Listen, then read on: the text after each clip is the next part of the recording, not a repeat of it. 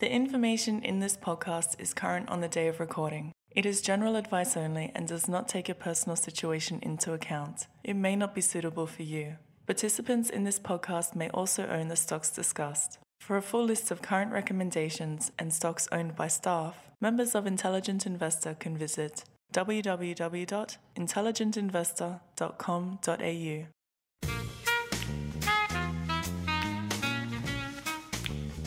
Welcome to Stock Tech. My name's Gaurav Sodhi. Joining me today is Mickey Mordek from Melbourne. G'day, Mickey. Hi, Gaurav. And uh, with us also is Research Director Nathan Bell. Hey, Nathan. Hi, Gaurav.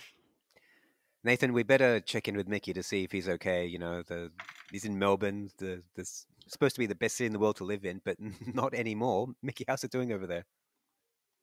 Yeah, thanks for uh, thanks for thanks for checking in. Uh, it's uh, it's it's pretty it's pretty it's pretty devastating. Um, it's uh, yeah, I mean, you know, we all we all spent the three months in lockdown, hoping that the whole thing was you know being dealt with, and that the officials were you know um, doing their part, and and uh, and apparently apparently they weren't. Apparently, some of the security guards were just you know, not following protocols, and that allowed the virus to escape. So, I mean, whoever's responsible for this, I mean, it's it's uh, you know, hopefully they're held accountable. But it's it's um, oh, he's, Well, I think yeah. it was the premier anyway. He seems to be saying it was the people's fault when it was his. Well, it, how, how can it be the people though? I mean, we we just followed the rules that we were given. I mean, you know every every other state uh, you know has managed to handle this virus and it's you know it's uh, it's I mean it's pretty it's uh, people have sacrificed so much as well you know sacrifice their businesses sacrifice their jobs you know uh, in some you know so it's pretty it's pretty I'm gonna put my pretty, I'm gonna put my crazy libertarian hat on and say this is what happens when you don't think for yourself and you follow governments who basically don't know better than you do.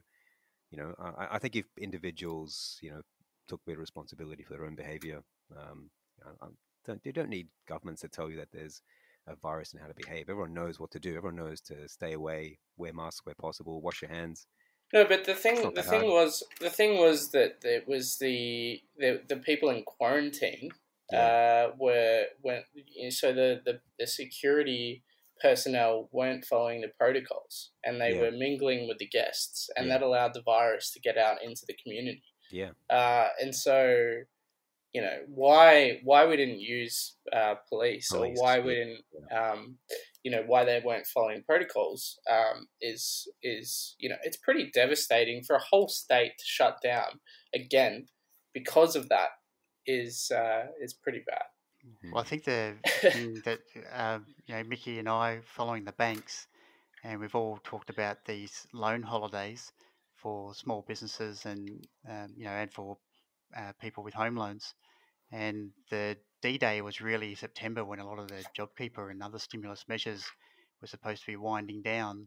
And now they're saying Melbourne's or Victoria's shut down for six weeks, which takes you into that you know late August and like I just don't know what it means for all these people with small businesses who have put put their homes up as collateral against those businesses. I'm just not seeing much talk about it. Um, but I'm I'm not feeling. Well, I think I think the banks have already agreed to extend um, all the you know the, the, the payment delays that they had put in place already. I, I I think I read somewhere that that's going to happen, and it looks as though I mean surely all those um, if you're going to lock down then the government there's an onus on the government then to then compensate um, for for some of the losses. So all these JobKeeper, JobSeeker, um, all these things are going to have to be extended. Surely, you can't end them in September. But I mean, this is this is the thing as well. Is that you know, so the cases are higher now than they were when we shut down the first time, and we yeah. were shut down. I think for two months was it roughly i mean you know at least a month i mean it was probably two i, I don't know it felt, it felt like exactly. much longer didn't it but i mean the cases are and and then even after you lock down you know the cases double because you know um, you know there's a lag so how long are we going to be shut down for you know is this going to be another three or four months i mean mm. obviously as a victorian it's very uh, you know very pertinent to me. But it, you know, I just think maybe maybe it's too late. You know, maybe the cat's out of the bag. I mean, are we mm. really going to shut down for another, you know, four months? I mean, it seems. Uh, maybe I'm just I've gone from one extreme to the other, and I'm just a bit despondent. But it's uh, yeah, yeah, it's you're all... you're living through it. Well, I think we, we can be um, observers from the outside a bit more for now. Although there's no doubt in my mind that if it was in Victoria, then it's here considering we only closed borders what um, at midnight. So I have no doubt that the virus is rampant in New South Wales. Next two yeah. weeks are going to be interesting um, here as well. Nathan, I'm curious why the the market hasn't really reacted that much. It was a little bit of a sell off yesterday, but I'm looking at my stock screen now, and not much has changed. I'm very surprised that there's not been a stronger reaction, considering the trajectory of the virus appears to have changed. I think there's, uh, and again, I'm just guessing here, but there's a couple of things. I think still the lead for markets is coming from the US. Uh, I don't think that's really changed, and uh, the markets over there just keep going up. The, but the market's very different to the economy, and I think about 25% of the S&P 500 is just the tech stocks, and people are making an assumption that the tech stocks are going to be even worth more in the new environment than they were at the record highs in February. Uh, I think that's a there's a question mark about that. Uh, particularly well, there are three about... stocks now that are worth 1.5 trillion dollars or more on on the new on the U.S. Mm. market, and I wonder what the aggregate looks like when you take those three stocks away. Mm. I My think suspicion Google's is got, it looks very different. I think Google's got 120 billion US dollars just sitting on its balance sheet in cash.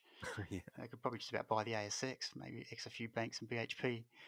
uh, it's just incredible the amount of money they're making but mm. if you're not in that, uh, like I guess Xero is one that uh, sold from the ethical fund recently, and just the amount of assumptions you've got to make to justify a share price close to, you just need everything to go right for another decade.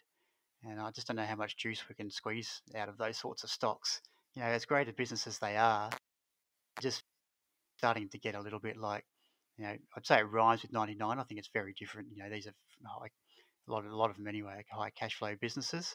But I think there's just a very easy story to buy these types of businesses at the moment. And know, even like ResMed's another one. we sold the final amounts yesterday or the day before. Uh, it's trading at 40 something times earnings now. I think Fish and Paykel Healthcare might be at 60 something times earnings. Yeah. Is this like how like how much can you expect from these businesses? Like I know interest rates are low, but like I think that uh, the premium for low interest rates might be 20% or 30% at best, but is it double? Uh, like I, am starting to feel like 99, I think, where Microsoft mm. got to something like 62 times earnings, mm. and it took 17 years for the share price uh, to reach that high again, and took a huge investment in the Azure cloud um, storage business for that to happen. And I think some of those lessons are starting to be forgot. Yeah, it, I mean, I've been pretty optimistic um, most of the way through this, but I'm starting to get a bit concerned about um, the market's trajectory. I've got this theory that um, I was telling Nathan earlier, Mickey, that um, that I reckon there's a correlation between hoarding toilet paper and the direction of the market. because when, when you think about it, what happened in, in March, um, you know, the virus was was out well before then, and the market kept climbing, didn't care. It was only when consumer behavior started to change. We had hoarding and and people staying away, um, you know, sh- voluntarily shutting down. That's when the market panicked. Um, that's when the government started acting in, lockdown as well, and you had this huge spike downwards. And then consumer behavior rebounded first. You saw people stop hoarding, uh, more people venturing out, roads filling up with traffic, and the market rebounded quickly. Well, yeah. the, tra- the trajectory, trajectory now is completely changed. It's it, people are now hoarding again. Uh, I think um, I, haven't, I haven't checked traffic volumes yet, but I wouldn't be surprised if they're starting to level off a, a little bit in, in Victoria at least, if not anywhere else. Um, and uh, there's new restrictions in place. So you, you know, by the toilet paper uh, profits, um, the uh, the market m- might be in for a, a rough ride. If well, and it's it's a, it's it's it, I think it's not it's not crazy. I mean, it is a sign of panic as well. I mean, if people are going out buying hoarding supplies, you know, they're probably panicking, and and and and so markets are driven by emotion. So you know, if, if people are panicking buying toilet paper, maybe people will panic and sell their stocks, or maybe Well, that's right. people Well, will panic buying- and buy stocks. You know, But but it's not just stocks, but panicking and uh, hoarding um, comes with a host of other behaviors as well. It means you're probably not spending time outside, you're probably not buying, purchasing things in stores. Um, it, it it's an indicator of lots of other different behaviors that have a real impact on businesses and the economy. It's not, you know, it, it- it's not just about buying and selling stocks, um, in my view. yeah, But- yeah. but what what happens from here, gents? Um, you know, I, I was originally I wanted to talk about some of the lessons um uh, from the pandemic and if it changes your investment style or the way you think about investing. But it's probably too early now to start thinking about lessons. But Mickey, has has the way you think about stocks changed because of this at all, or do you think it should change? Is this just a blip we should forget about? Yeah, I mean, I'm I'm really torn because I feel like, on the one hand, like Nathan was saying, you know, the valuations are pretty extreme in any decent company, and um, and maybe that's just something we have to get used to when there's low interest rates. But you know, are interest rates going to stay low? I mean, you know, so it so much hinges on that question because if if interest rates rise, well then you know you've got an economy that the economy's over if, if interest rates rise so uh, you know so i guess interest rates have to stay low and and then so if they have to stay low well then maybe you can justify these crazy multiples. Maybe what was cheap in the past isn't cheap now. So it's just it's just a really tough time to invest and i, I think you just want to be in you just you just want to be in right on the on the company and and know that in 20 years it can be a bigger business and a better business and and I think valuation is just uh, is I don't know I don't know how you value a business in this environment really so I think that's the challenging part The market is over. We're going to get T-shirts made up uh, with Mickey's face saying those words. Uh, Nathan- if interest rates rise the economy's The over The economy's over. That's it. Yeah.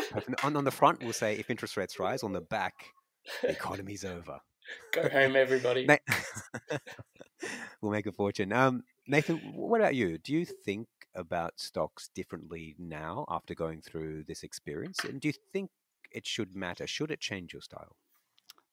I don't think about them any differently, but I do think that this is a extremely unusual situation because normally when you've got panic about the economy and thinking about uh, potentially a big or long recession, huge debt levels, normally the stock market's uh, in peril as well, and so valuations are cheap, Yep. and you're getting Yep. compensated for taking the risk. So it's really about just hanging in there.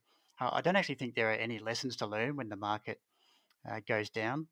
Uh, Like you just got to buy the best businesses you can, and then just be patient. I just don't think there's any, um, you know, interesting science to it or anything. It's really just about holding your nerve and buying the best thing that you can, and making sure that you can get through if it if the recession lasts a bit longer than you expect. But what I've found really difficult is, I think the market looked expensive on uh, on historical measures probably five or six years ago, and Yep. we're still even you know in the US we're within I think ten or maybe even five percent of record high valuations ever in history. That's what makes this tough, uh, because everyone I think feels very safe buying the healthcare companies, buying the tech stocks because there's the revenue growth, and essentially people are hiding out in them, and that's and they've been an, eh, like an amazing, amazing place to be invested over the last ten years, and unfortunately we hadn't, didn't make the most uh, out of the stock recommendations for members in our portfolios with things like Nanosonics and CSL, Fish and Paykel Healthcare, which were all buys at one point. But you know, I remember when Fish and Paykel Healthcare fell, I think it was 2011, and when the markets fell then, uh, but uh, I think it was based on the problems in Europe, and the stock for Fish and Paykel Healthcare got down to two dollars twenty, and it's still 20 times something earnings. But the earnings are a little bit depressed for a couple of different reasons, and thought this was a good buy. And then I think we put a sell on it at like three dollars or three dollars fifty or something, thinking Mm. 25 times earnings was high. Uh, never in my wildest dreams did I think it would be going to 60 times earnings or go up. I mean, what is it? $28 now or $30 or something? Like, 60 is the new 20 there's just there's just no way in the world not- you would have ever thought that would have happened. Not to mention, um, Fisher and Paykel was the number three to two very large dominant firms. It, it it seemed crazy at the time to suggest they would be worth sixty times earnings. I remember being part of those discussions. and you can see on the comment section on that uh, buy article where I can't remember who it was, but member said, you know, I'll, I'll just stick with ResMed. It's uh, you know the big dominant player, and Yeah. um, you know it just looks silly in hindsight. But um, you know, like even Nanosonics, like there's no way I thought. I think it was seventy eight and a half cents when we first recommended it. I'd never was thinking it was going to seven dollars, and if it did, there's no way I thought it would have a two billion dollar uh, market valuation and like an absolute tiny amount of profit.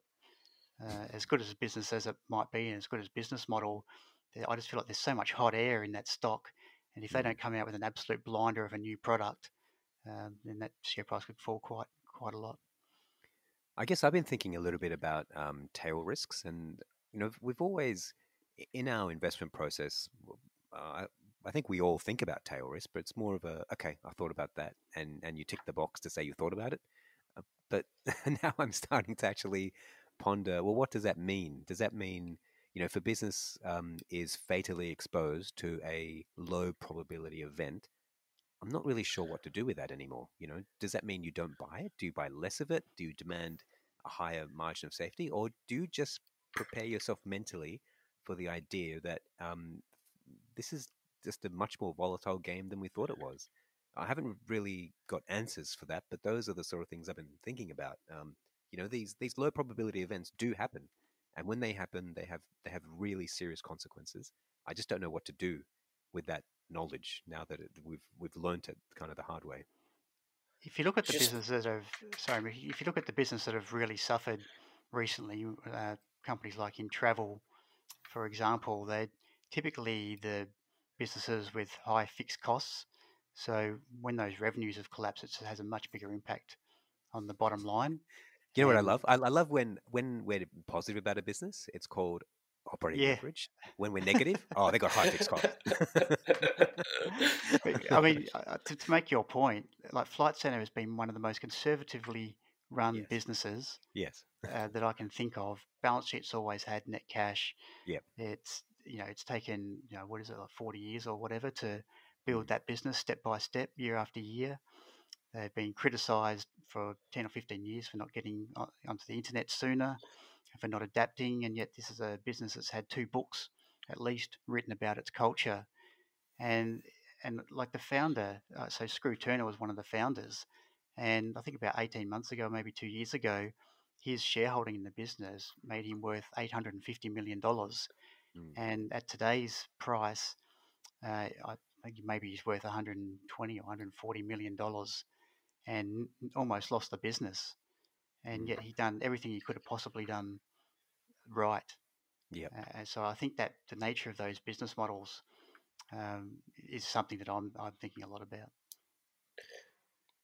Mickey.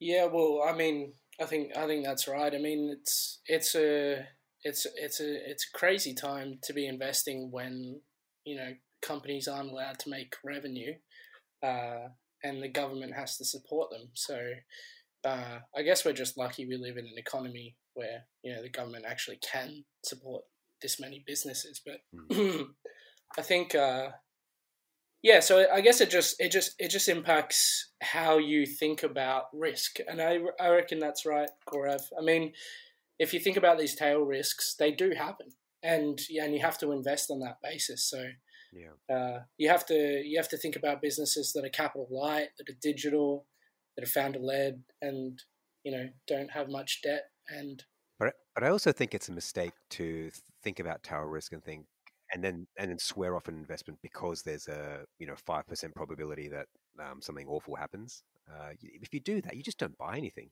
And I think sometimes the greatest sin of investing is not buying stuff.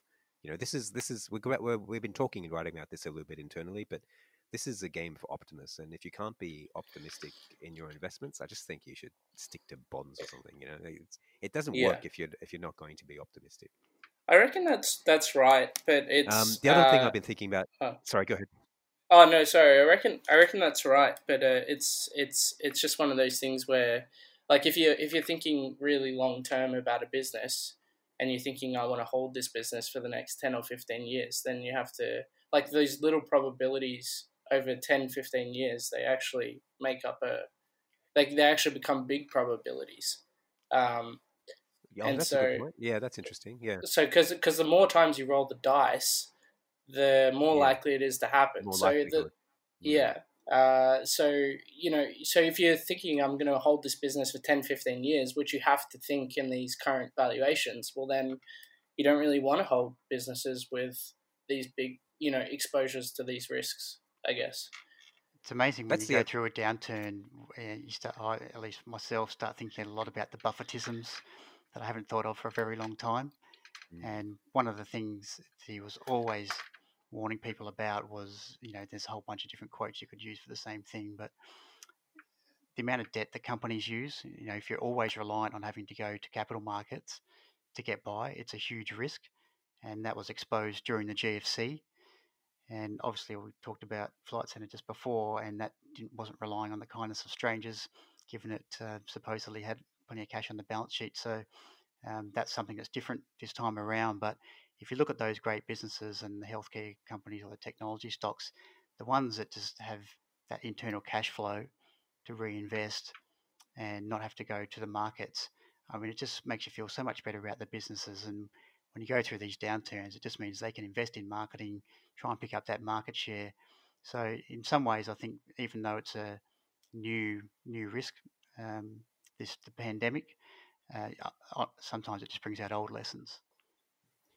Yeah, no, I agree with that. Um, the, the other point I actually wanted to raise before we move on, gents, and we probably should uh, move on soon, is that um, I I read this article. I think it was from a academic um, finance dude, and um, he was saying that um, you know when if you remove the entire earnings of a business for one or two years, so if a, if a business earns zero revenue for one year, or, or I think maybe it was two years, he was talking about that on a classic DCF discounted cash flow um, valuation, it only wipes up about 10% of the valuation.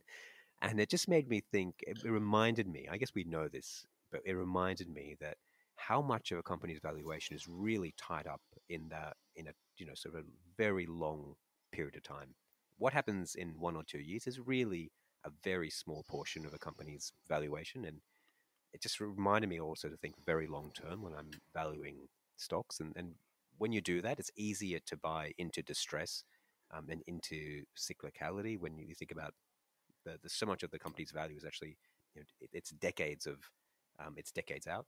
Things like um, the airports, um, maybe some of these travel stocks, um, Scentre Group. These are sort of businesses I'm, I'm thinking about now when I'm looking at um, you know restrictions and thinking, well, the company's not going to earn revenue for a little while. But on the other side of that is that the company's valuation is actually captured mostly by what happens over decades.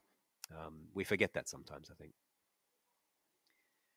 Let's move on to Macquarie Telecom, gents, because this is a business that, um, well, I'm thrilled to talk about it because it's actually something that's doubled within the space of what three months, and in fact, I think in the last four weeks it's doubled. It's actually hasn't moved that much for a while, and then all of a sudden it's taken off very quickly.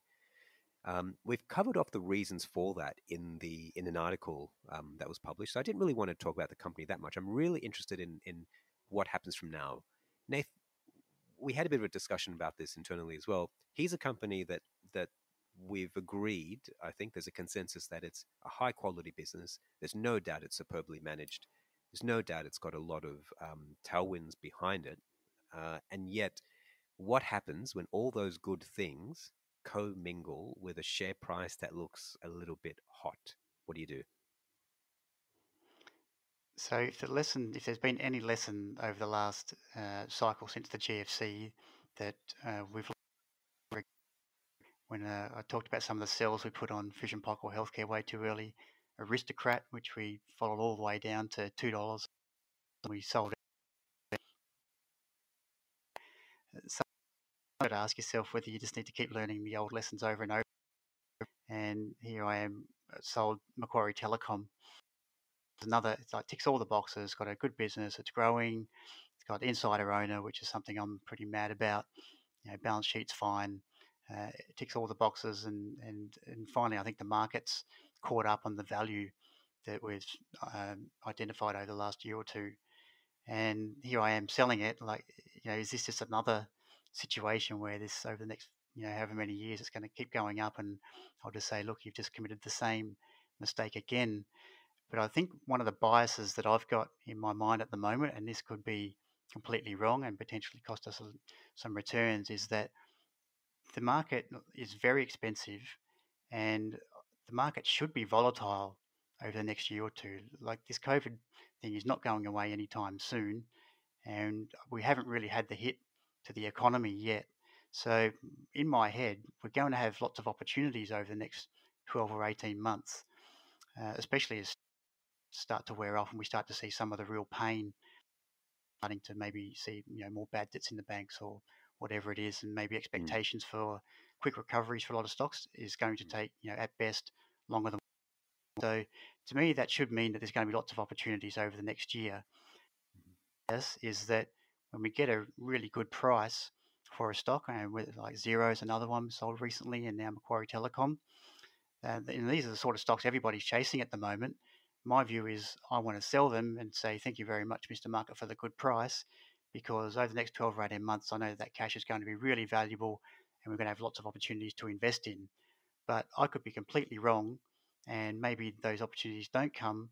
And I'm actually in the process of writing an article that uh, talks about this. Is maybe we're stuck with these expensive markets, and maybe the recovery does come uh, reasonably quickly over the next year. Maybe a vac-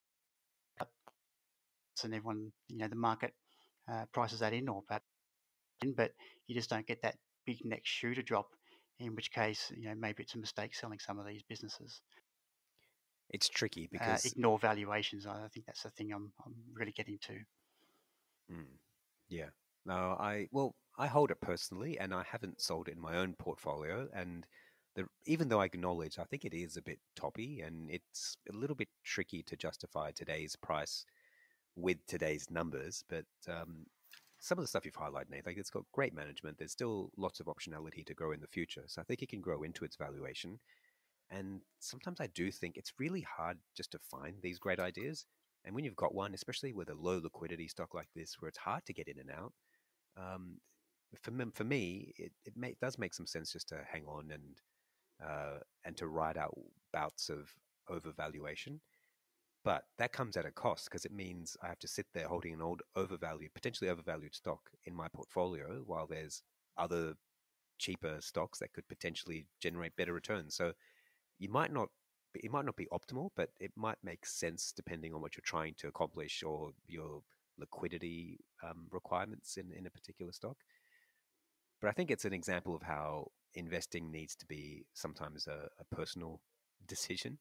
Um, Hoff, our, our, you know, uh, Greg Hoffman's always um, banging on about this as well. That that a lot of your investment choices are actually personal, and they they need to be personal. And we tend to talk about it in very generalist terms. Um, and this, I think, is an example of, of that, where a bit of um, your personal situation probably matters here, and that will dictate what you do.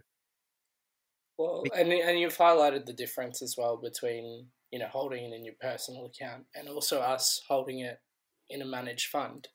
Uh, you know, in the managed fund, we're we're trying to beat the benchmark and we're trying to deliver good returns. Whereas in your personal account, I guess you don't you don't have that pressure, so you can yeah you can hold on and you can just just ride it out. Um, and if you have a period of low returns, it doesn't matter, I guess. So, um, I think that's right, Mickey. And one of the uh, like you've always got to think about like stocks don't just exist on their own; they do exist within a portfolio. And if I look at the portfolios at the moment, there's not um, too much cash in them. Uh, it's just going up because we've sold a few stocks in the last few days, but uh, it ranges between, I think, about 13 or 14 uh, in the income and growth fund to um, something more like uh, 22 uh, at the moment for the ethical fund. And like for me, uh, particularly with the growth and ethical fund, if the markets continue to do well, then I think we can still outperform the market even though we're holding that amount of cash. And the reason is because we've got a lot of small caps, which I think as a team we really, really like. Um, you know, I, I, really like Frontier. I think that could easily double. Um, you know, we've got RPM Global, and there's a whole bunch of other ones that could do really well over time. So I think even with that 15 or 20% cash, if the markets do well, we'll still we can still outperform. But if you've got a portfolio of Woolworths and Coles and Yeah. uh, you know the banks and Yeah. those type of things, then I just think that's going to be a really tough place to get a decent return from these valuations. And if you've got lots of cash, the question is, you know, do you really want to be selling those great businesses when you got them? You might be more willing to hang on to them. And, the other thing is the situation has a big impact. Um, I, I know personal friends who, over the last four or five years, have made a lot of money in the GFC recovery and and don't work, um, so don't earn an income anymore. They're just managing their own portfolios, and they just talk about the huge amount of tax you have to pay on the. You know, if you've got a ten bagger, um, and you got like a serious amount of money in it, the amount of tax you have to pay on that if you sell it and move uh, is extraordinary. You know, Mm. far more than you ever have to pay for uh, from an income, uh, just because the amount's bigger. So you know that that personal situation is so important, and that's where I think your biases come from. Well, I'm really looking forward to the day where I get to sit down and complain about how much tax I have to pay on my 10 bagger, though. It's a nice problem to have. Me too.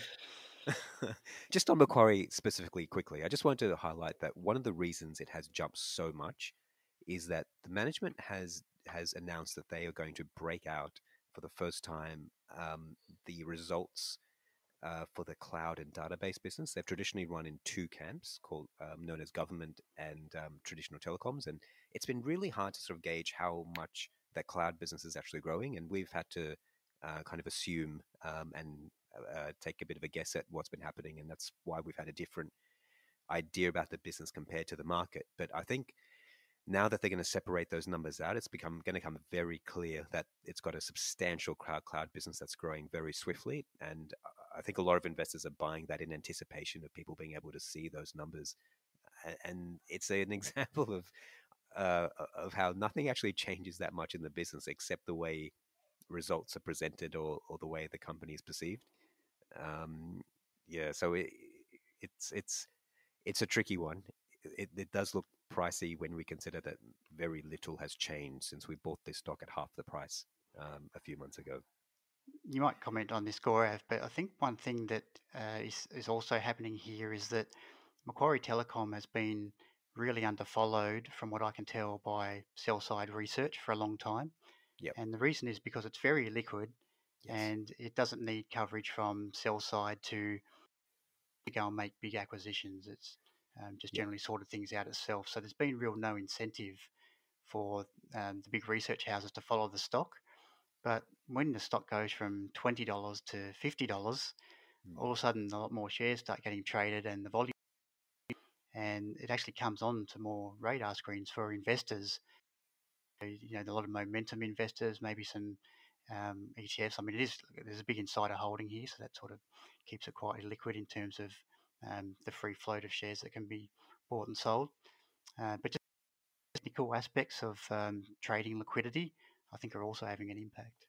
Absolutely, there's no question about that. And you're right; it's been underfollowed, and it's the business only has, I think, it's uh, like 70 million shares are, are, have been issued. It never raises capital, uh, and it's always been very careful with debt. Uh, it's a sort of conservatism you only ever really see from from founders, and it's one of the main reasons why brokers haven't covered it in the past. But you're right; when it's amazing the enthusiasm, nothing nothing can get you the tag of high quality business than when your stock price doubles quickly. Then everyone thinks you're a high quality business because the price has doubled. Um, but you know, I think we've got to be careful about following the trajectory of prices and letting prices um, label what we think about businesses. We've got to try and keep prices to one side and, and look at businesses in terms of value. Uh, it's hard to do, and prices are moving around a lot. But that's one of the challenges, um, especially in this sector. And we've had some suggestion that oh, we're being too conservative with Macquarie. That uh, market price is 50 and we're, we're being too conservative. Well, maybe that's the case, but you know, um, 15 days ago, the market price was 20 something. So, you know, let's try and keep some perspective here. Uh, you know, we, we, I, think that maintaining that independence between price and value is paramount. Otherwise, you just end up being the crowd, and that's exactly what we're trying to avoid. Illiquidity, illiquidity can be a sword, and you you often read about great investors um, just absolutely screaming um, how they just stay away from your liquid stocks. Yes. because they've been through a downturn and they just haven't been able to get out of those positions. Yeah. But I think, but it can be a real advantage too if you can discover these really high quality businesses that are just under the radar. And if you're a small fund like like we are, uh, we can certainly own some of them. And uh, the one thing I'm always looking for in those companies is founder led because they like statistically the research just shows they just do much better over Mm. time. And in a world where there's lots of data, better systems, the markets are more competitive than ever. Amazingly, this insider ownership is still a statistically reliable way to beat the market. So when I think of things of like Frontier, 360 Telecom, uh, which are all quite illiquid, they're stocks that I really want to own for a long time, and I'm happy to set the amount of the fund in them, but a limit as to how many of those positions you want to be in because uh, 360 Capital, uh, I feel like some bloke just woke up when it was probably on the day the market like hit its bottom in Yeah. uh, February, in March, and just absolutely wanted his money out. He was probably sitting in bed still, um, you know, with his eggs and bacon there. Just said, "No, I've got to get out," and he sold forty thousand dollars. Uh, may have been a lady, but sold forty thousand dollars worth of stock, and the share price fell. I think it was eighteen percent uh, from that one trade, and that brought the share price down to sixty-one cents. Now, there's absolutely nothing wrong with the business at all, and the look through cash alone in that business uh, is going to be worth 72 cents, um, forgetting about any other investments in the business and the funds management business that you're essentially paying nothing for over time. So we had to report these results where, uh, to me, 360 Capital was this essentially flash box, but because it was illiquid, this one little trade had this huge impact at the bottom of the market, and we had to put report numbers that looked uh, made our performance actually look much worse than what the underlying performance of our businesses were.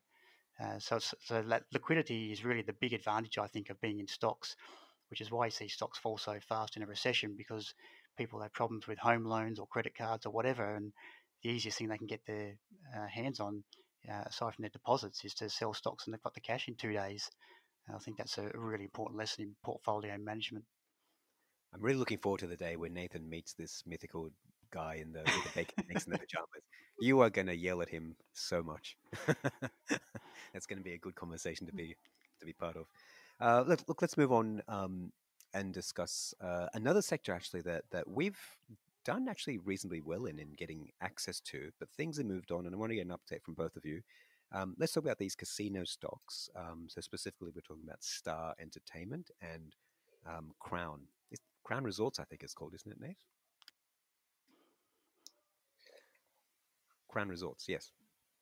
So these are companies we picked up um, during the downturn. We added it to the the buy list, and I think there was some portfolio allocation as well. The share prices have moved up a little bit, but the requirements for social distancing and some of the margin pressure still remain. Nath, what's your view on on these companies? If you look at them in terms of normalized earnings, they actually look quite attractive. How much of a discount should we bake in for margin pressure because of COVID regulations? There's a few aspects. The casinos are a very good example of the high fixed cost business model. So oh, once you so We like you, these stocks. We've got to pull operating so once you get uh, you know that incremental value of you know I don't know what the number is the five thousandth visitor uh, is really profitable, but um, but you've just got a big premises and you've got to have a lot of staff on the tables. And so when you don't just have basically no one in the casinos, um, you're still burning cash. Uh, it was quite amazing. Entertainment stood down 9,000 people, basically all its staff. Uh, it was quite incredible, and uh, I think we're very lucky as a, a, team and individuals to do the job that we do and uh, be doing them because it must have been frightening for those people to get laid off and not knowing when they're going to be coming back and and still uh, not really sure when they're coming back. But uh, there is uh, just focusing on the margin issue for a second. First of all, it's going to take quite some time for these businesses to get back to what we would call normal earnings. Um, the one thing I would say though is when I've been through Melbourne Casino, which is which is huge, there does seem to be a lot of space in them. There's always a lot of empty pokies and a lot of empty bars and tables around. Like they really are big, sprawling places. So I think they can actually deal with the social distancing better than uh, you know a restaurant, for example, which is um, you know extraordinarily difficult. So I think they're better placed than most. and clearly there's a demand for the services. We've seen online gambling, which um, Mickey's probably following closer than I am, just skyrocket at the moment. So people's behaviour hasn't changed, just where they're doing it has changed. And I think as soon as they open up and people have the freedom to go out, I think people will start going back. The one thing that's going to take the longest, and it's a, a link between the tourism sector, so the Sydney airports, the flight centres, you yeah. name it, is the international travel. Um, yeah. that seems to be going to be the last thing to recover, and I think that's going to be quite slow. Um, so the question is, do Star and Crown have the balance sheets uh, to get through this period where they haven't got many customers, uh, or do they need to raise capital? And I, I, actually thought Star would raise some capital, and I bought a tiny amount of shares myself. I was going to get this cap- access to this capital raising and put in thirty thousand bucks, and it just hasn't happened.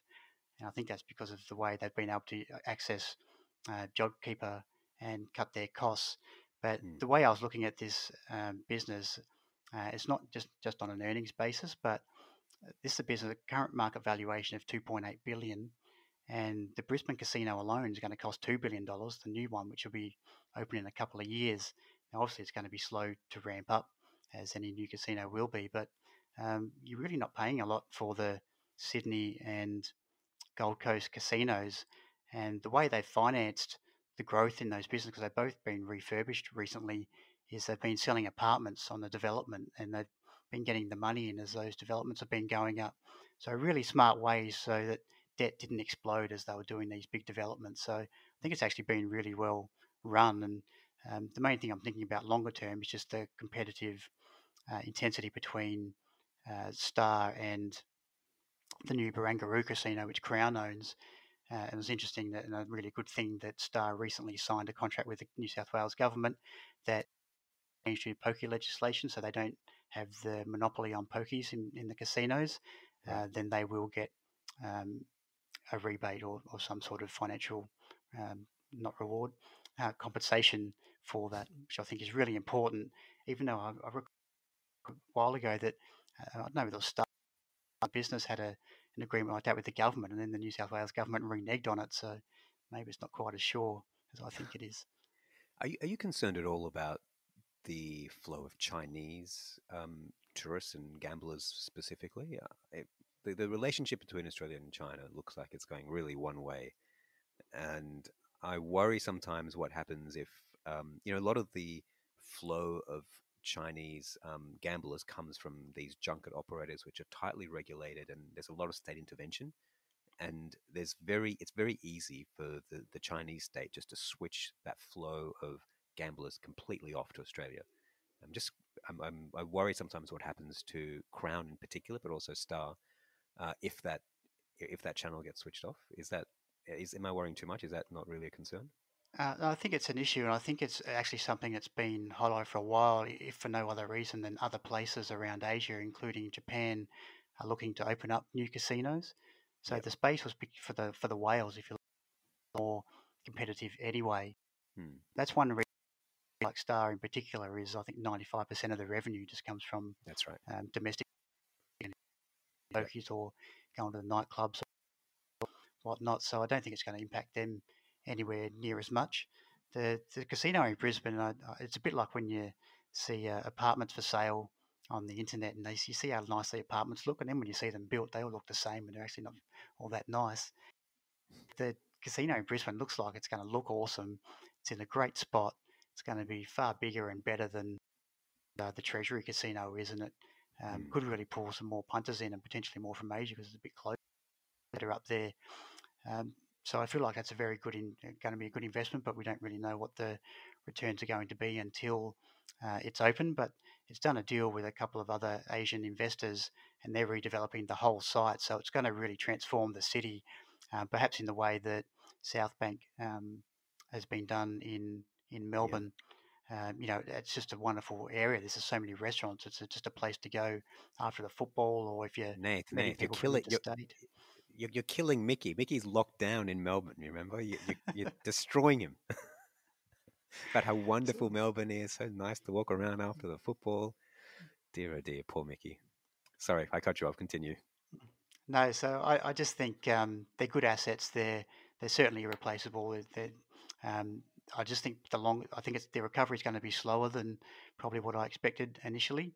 Uh, but the main thing, is as long as the long term value is intact, uh, but the thing I'm probably more focused on than anything is just that competitive um, intensity between the the same getting abroad to see what other casinos are attracting um, the big whales. Mm. Now, Mickey, w- without resorting to, to tears, uh, how do you feel about the the casino stocks? Do you have any strong views on them, and you know, particularly Crown, which you may be more familiar with? Uh, yeah, I mean Nathan and Graham have covered them pretty pretty well, so uh, I don't don't really know what more I can add to the to the discussion, but um, yeah, I mean, well, if the share market's anything to go by, you know, that's it's as um, you know, gambling isn't going away anytime soon. So, uh, in, in buying these, is this are these stocks on your radar? I mean, they are for my particularly. I, I agree with the comment about Star Star in particular. The discount there looks quite attractive. The amount of traffic that comes from um, a domestic um, custom actually is an advantage in my view, and it's actually on my uh, personal radar watch list. It's a stock I'd be keen to add. Is it the same for you, or, or you gambling is not really your thing? Well, I mean, no, it's it's not it's not like an ethical decision or anything like that. It's uh, to to be honest, it hasn't really been on my radar. Uh, I guess I haven't haven't got you know a huge weighting to property personally, uh, or you know um, this kind of sector, but it's it's uh, yeah, I can see at a price. You know, I, I just think you know the growth is is is kind of the thing where you know it's um it's it's it's going to be hard to grow at really high rates for these businesses, and um, you know I, I prefer to be in businesses that are growing relatively quickly, but um, I guess there's definitely a price for it, and uh, you know, I've just, I think personally, I've just moved away from buying things that are cheap um, and buying things that are trading at a discount. But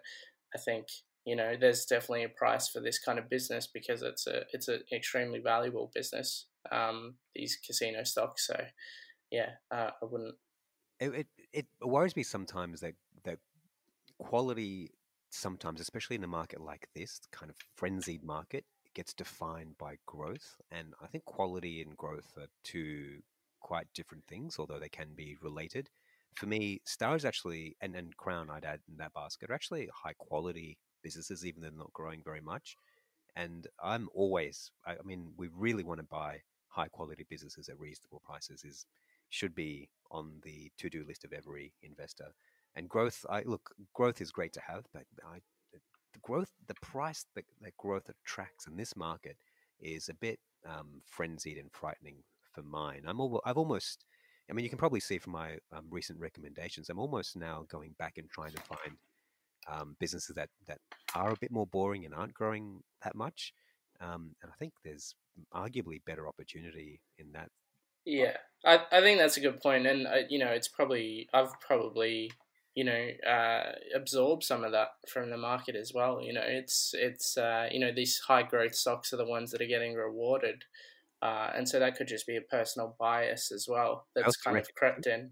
You're, Sorry? You're, it's it's probably your age as well. Nathan and I are two old but I think you're right though. If you can if you can get you know a, a reliable you know eight to ten percent return in this environment, that's probably pretty good. And you know you probably you probably won't get the big gains uh, that you know as a as a personal investor maybe you're looking for.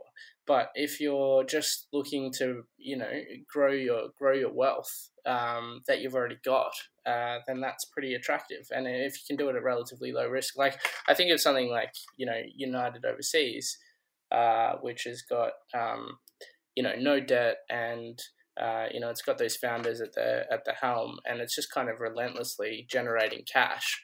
Yeah. Uh, and it's on nine times earnings. Well, you know, it's not gonna it's not gonna double in the next couple, you know, in next year. But you know, it's just kind of reliably providing you a return, and you know, an environment where you know r- reliable returns are hard to come by. That's that's uh, that's pretty good. So yeah, I think I think personally, I'm just probably become a bit biased and um, towards that. But I think you're right. Like you know, these boring businesses are still very valuable. So for me personally, I I only really looking for things in this environment that can go up three times or more over time, and Star doesn't fit that. But in our uh, intelligent investor portfolios, we've got to own between 20 and 30 stocks. And this is a like Star in particular is one you can just see like maybe in three or four years where the new Brisbane casino really starts ramping up, and they have a you know one really good year uh, with the whales, and you know they lose a lot of money.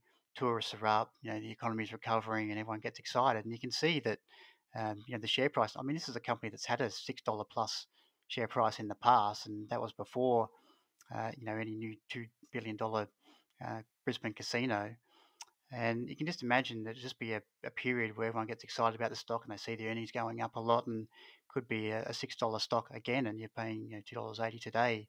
So even if it takes four years to get there, or even five years, um, you know, we're only if we can do ten percent with a business like this, I think we'd be pretty happy. But there's a chance there you actually do much better than that and do somewhere between 15 to 20%, but it, those returns might be very back end dated. And I think that's just the old lesson about long term investing is that in markets like we've had for the last five six years, everyone's looking for instant gratification.